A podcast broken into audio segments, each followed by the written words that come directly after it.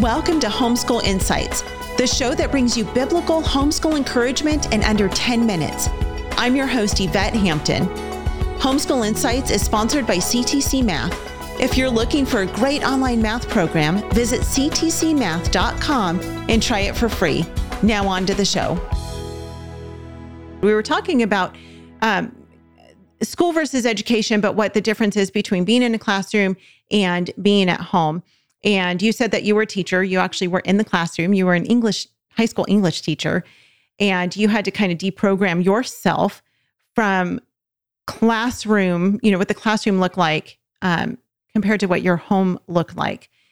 And this is so hard for parents. It still is hard for me. It's hard for every parent, I think, um, unless you are a mom who just very naturally and maybe you were homeschooled yourself and so you didn't you weren't programmed to think that way but i, I think most of us still kind of have that in us.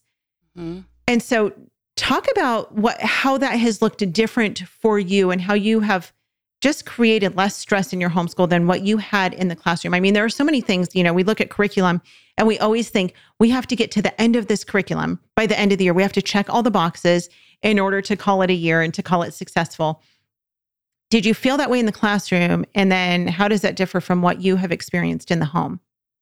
Certainly did feel had to do that in the classroom. And so one of the things I've tried to do as a homeschooling mom is just look at what the book or the curriculum that's in front of us is teaching and ask the logical question do we really need this? Is this going mm. to help my child become a better, you know, student or better person? And the example that I've given often is even though I taught high school, and one of my favorite things in high school when I was a student was to diagram sentences. And it's in every um, English textbook. And I know that a lot of moms and a lot of kids get really stressed about this is just one example of diagramming if you really sit back and ask the question, what's the point? I mean, what is the point of English? What are we studying this for? We're trying to become better communicators, whether that's mm-hmm. written, mm-hmm. verbal, understanding language. And I just realized that diagramming sentences did not help me become a better communicator. Some people would argue with that, but I would disagree with them because I did an, an awful lot of advanced grammar as a college student. And I really do not think that that helped, um, you know, like I mentioned earlier, we learn the English language at a very early age. And of course, we perfect it as we go, but we perfect it by using it, much like a chef learns to cook by cooking more than just by uh, studying the molecules of the ingredients that he's using, right. which is that's kind of what I feel like about diagramming sentences. Um, and so I think a lot of times the classroom has to keep students busy and so they use a lot of busy work another example i've given is you know young children young students they are often uh, given grammar worksheets where they are instructed to add an s to the end of the word to make it plural add an ed to the end of the word to make it past where whereas they've been doing that since they were you know two and three years old you learn right. as as a toddler eventually um, the basics of grammar without ever doing a, a, textbook. So, you know, moms, if you could could think about that and and, think, and it, it goes for other subjects as well. Those were just some examples, but you know, asking yourself, do I really need to do this? I have not mm-hmm. done higher math with all of my children. I I do I play each one by ear. I look to see, um, you know, their interests, their gifts, if their their propensity is in that subject. Um, I've got a couple that have not gone uh, on to do algebra.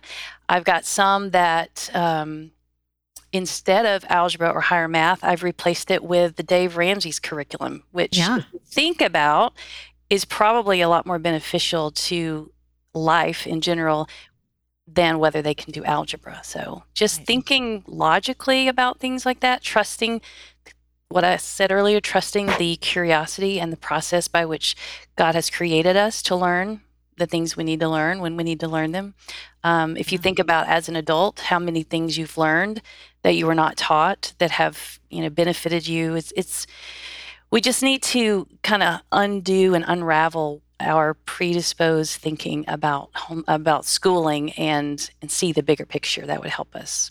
Yeah, I love that because part of educating our kids is teaching them to think well and to think logically through things. And so we're doing that in the process of teaching them, right? And that's such a great reminder because it's true. I mean, kids who are going to become engineers, they probably need to learn higher math, right? If you're going to become a chemist, you probably need to know the periodic table. But I never in my years of life have ever once needed to understand or know the periodic table. Right. I don't need to know all of the dates of history and, and every single thing that happened.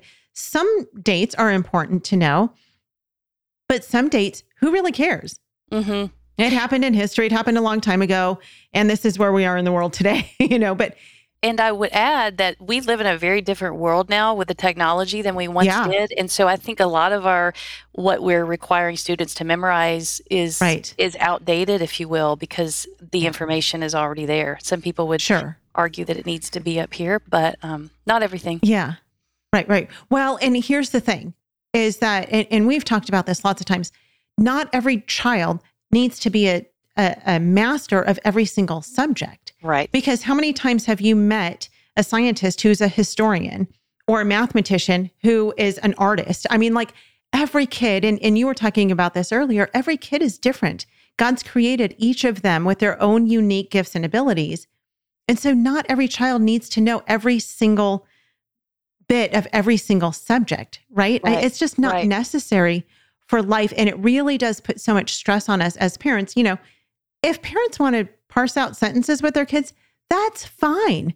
It's Mhm. not that it's wrong to do that. Just don't feel like you it's have just- to do it. Just don't, exactly. Don't feel like you have to do that. And as homeschool moms, especially if you've got several kids at home and you feel like, oh man, I have to teach every single one of them every single thing about every single subject, you're going to go crazy. And so are your kids because it's not possible.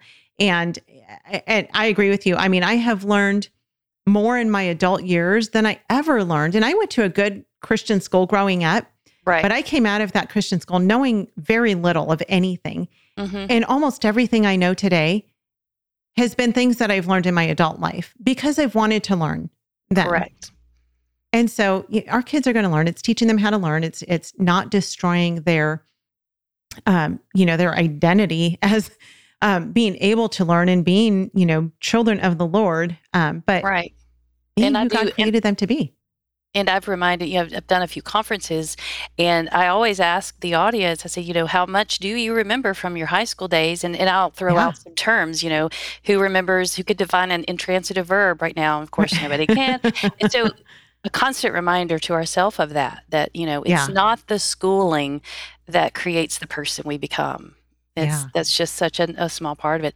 And another thing we can do is we can hinder our children from becoming what God designed them to be. And I've mm. used my husband as an example of this because when he was growing up, it was you know you did what everybody else did. You went to high school, you tried to get good grades, you had to get into a college. Didn't matter if you didn't know what you wanted to do in college. That's just Yeah. what you know you Right. did. And so he was in college for a year or two, um, did not know what he wanted to do, floundered around, you know, ended up dropping out of college. He's now a very successful um, ho- con- contractor and home inspector. He Mm. is very gifted at what he does. He is a very, um, he's in high demand from a lot of people and he's thriving because that's where his gifts are. But it took him years and years to find that. And so many years were lost. So many years and a lot of money was lost in the, in the process. So we can do Yeah. our kids a real disservice by just expecting them to do the, you know, fulfill the status quo. Thanks for joining us for Homeschool Insights. For more great homeschool inspiration and resources, listen to the Schoolhouse Rocked podcast every Monday, Wednesday, and Thursday. And be sure to watch the film Schoolhouse Rocked The Homeschool Revolution.